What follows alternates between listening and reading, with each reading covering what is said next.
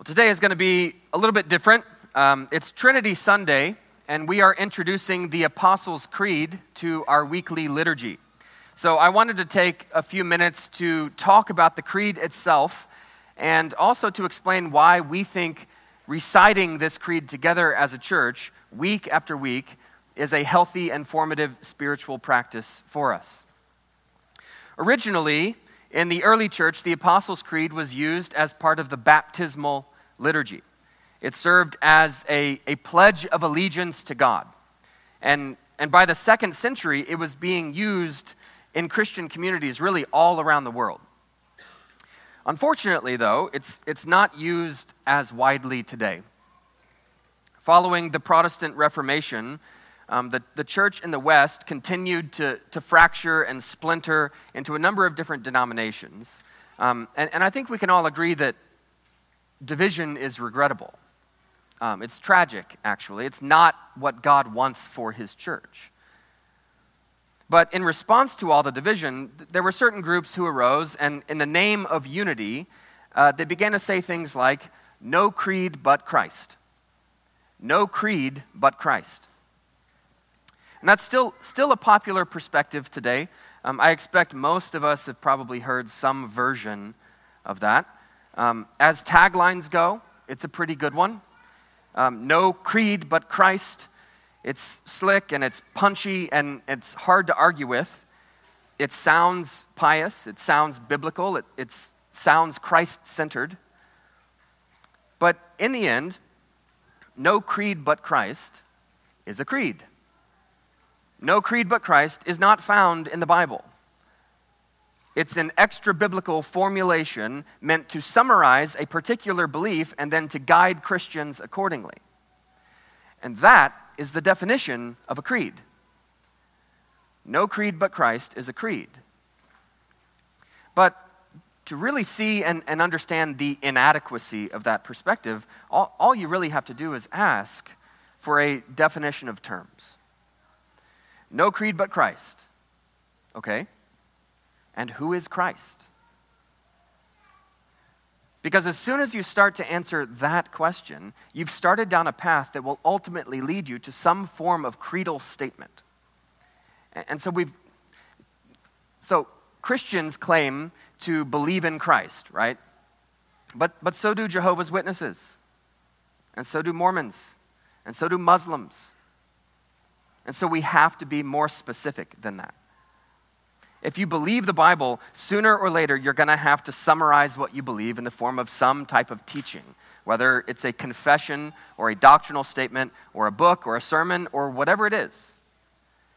But as soon as you do that, as soon as you summarize the Bible's teaching, you have created a creed.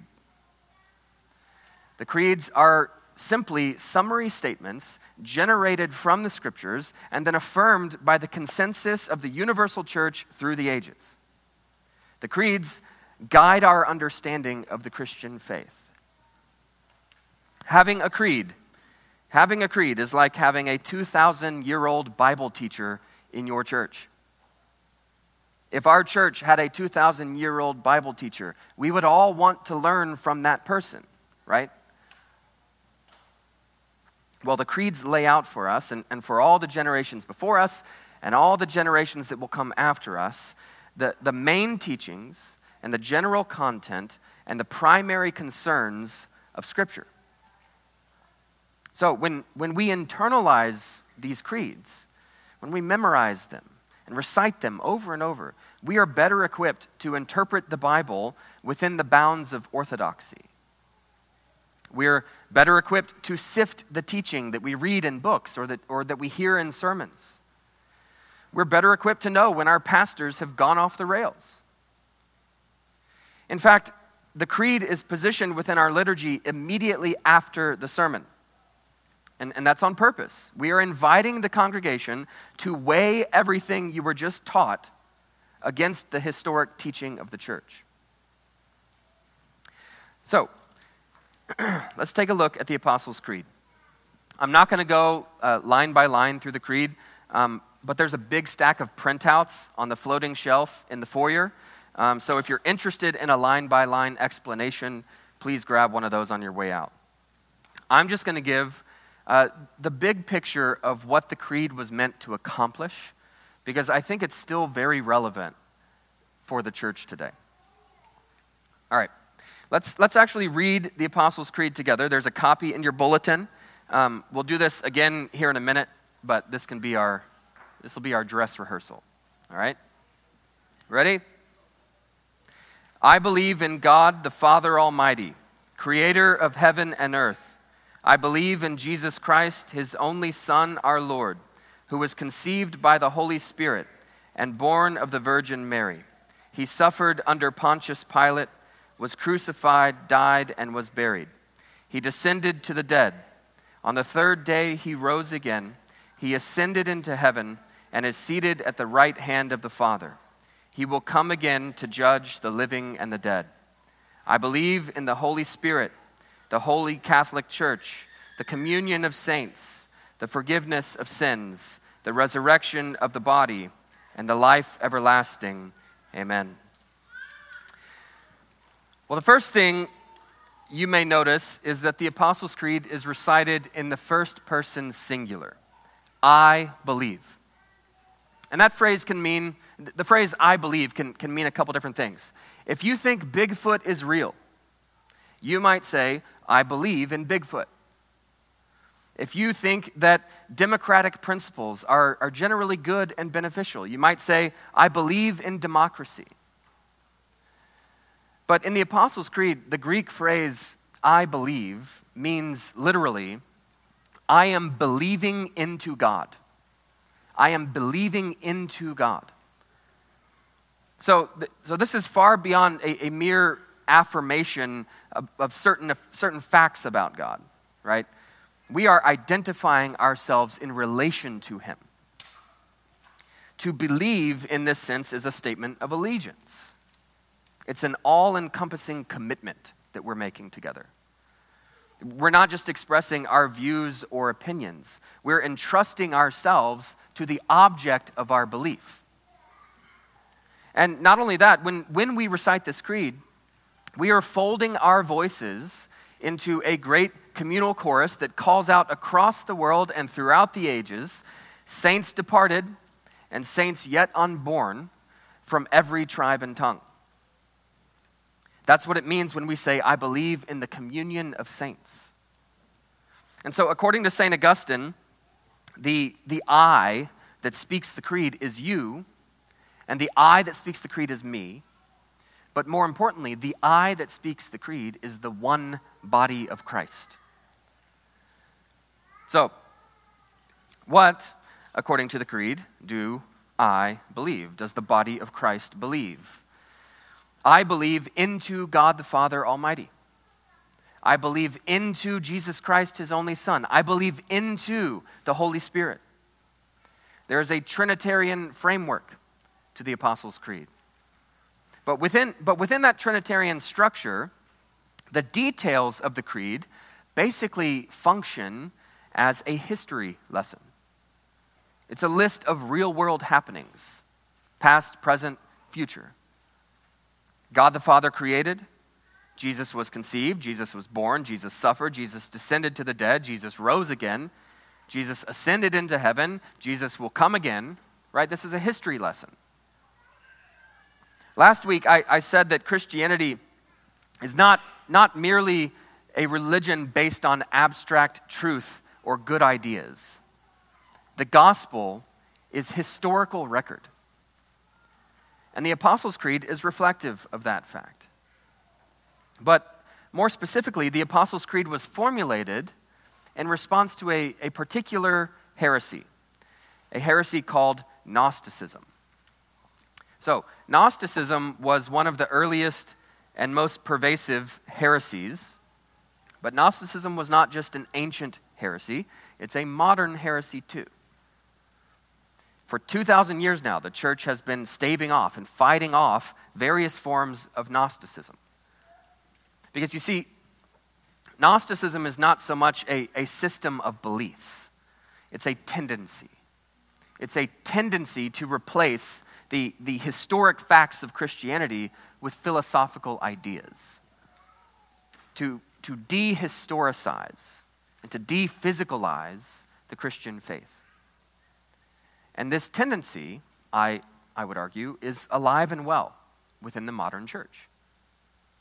For instance, we dehistoricize our faith when we say things like, it doesn't really matter whether Jesus was actually born of a virgin. It doesn't really matter whether he actually rose from the dead. What matters is the meaning of Jesus, what he stands for. Or, in other words, Christianity can be true without being true. And we do this in more subtle ways too. Um, we, we tend to boil down we tend to boil down the Christian faith into abstract doctrinal formulations and statements. We take, we take the Bible, which comes to us concretely in the form of narrative and parable and poetry, and then we turn it in, into a system of abstract doctrines. We turn it into a textbook. This is what we believe about God. This is what we believe about salvation. This is what we believe about the end times, and so on.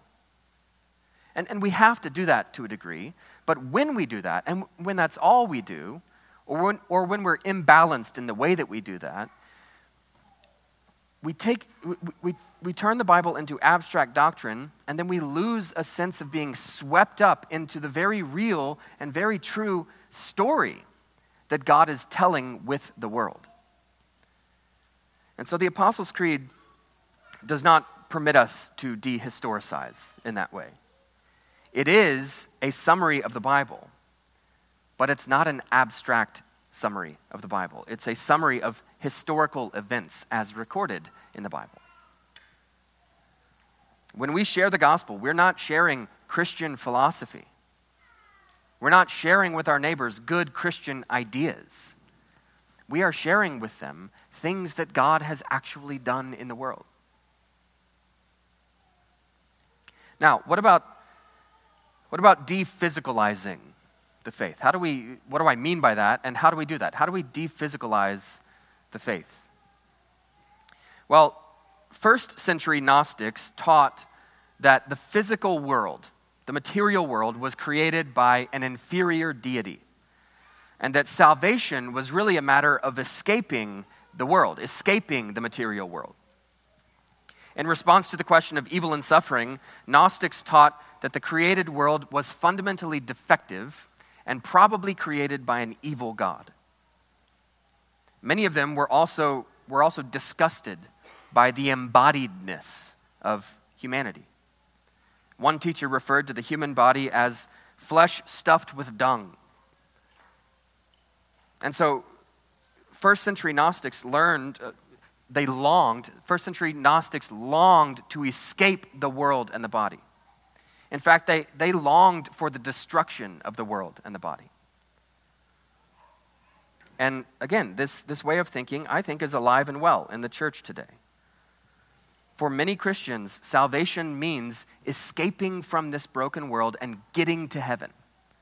That's the goal. And often we, we imagine heaven as a, as a disembodied place. In order for our souls to exist in a state of perfection, we have to shed these bodies like dirty laundry. You, can also see this in the way that we, we think about the incarnation of Jesus his putting on flesh, his, his becoming a human being. We assume that for Jesus, to have a human body must have been an inherently humiliating thing. Poor Jesus had to put on this dung stuffed flesh suit, right? We don't conceive of our bodies as inherently good. We don't conceive of the human body as inherently glorious part of God's good created order. And so we assume that Jesus, in putting on flesh and putting on a body, must have been degraded in some way. But Jesus did not reject human nature, nor did he exalt himself above it. He actually united himself with human nature, thereby uniting us to God's nature. Again, the, the Apostles' Creed does not permit dephysicalizing. according to the Creed, despite the many evil things in this world, we are still living in God's good creation.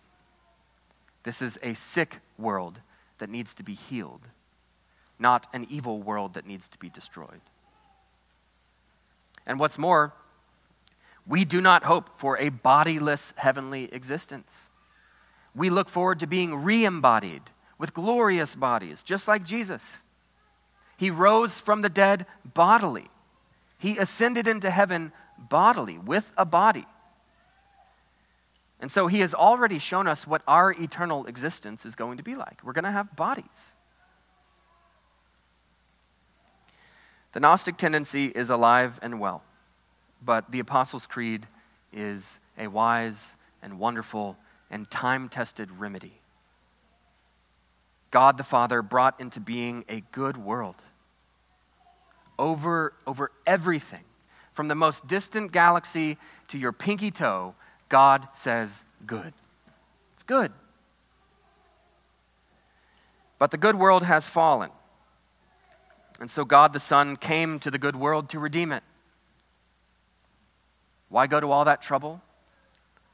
Because it's a good world. And the good world, having been redeemed by God the Son, God the Holy Spirit is transforming the good world into an even better world. That is the gospel according to the Apostles' Creed. It can be easy sometimes for the church to, to slip into defining our faith by what we oppose rather than what we promote. We define our faith by, by what we stand against rather, th- rather than what we stand for. But as for us, we're going to stand up every week and we're going to tell the world what we stand for. We will pledge our allegiance to a God who is creative and humble and gentle and loving and willing to suffer and all powerful and all wise and, and ever present. A God who unites himself to us, a God who unites us to one another, a God who forgives our sins, and a God who will one day raise us to life everlasting. Pray with me. Heavenly Father, we praise you for the gift of our existence. We, we believe into you as our Father Almighty. Jesus, you, you entered into the world that we broke in order to redeem not just us, but, but everything. And we thank you for that. Holy Spirit, as, as we recite this creed together week after week, please form us and shape us and equip us and unite us for the growing good of this good, good world. In the name of the Father, the Son, and the Holy Spirit. Amen.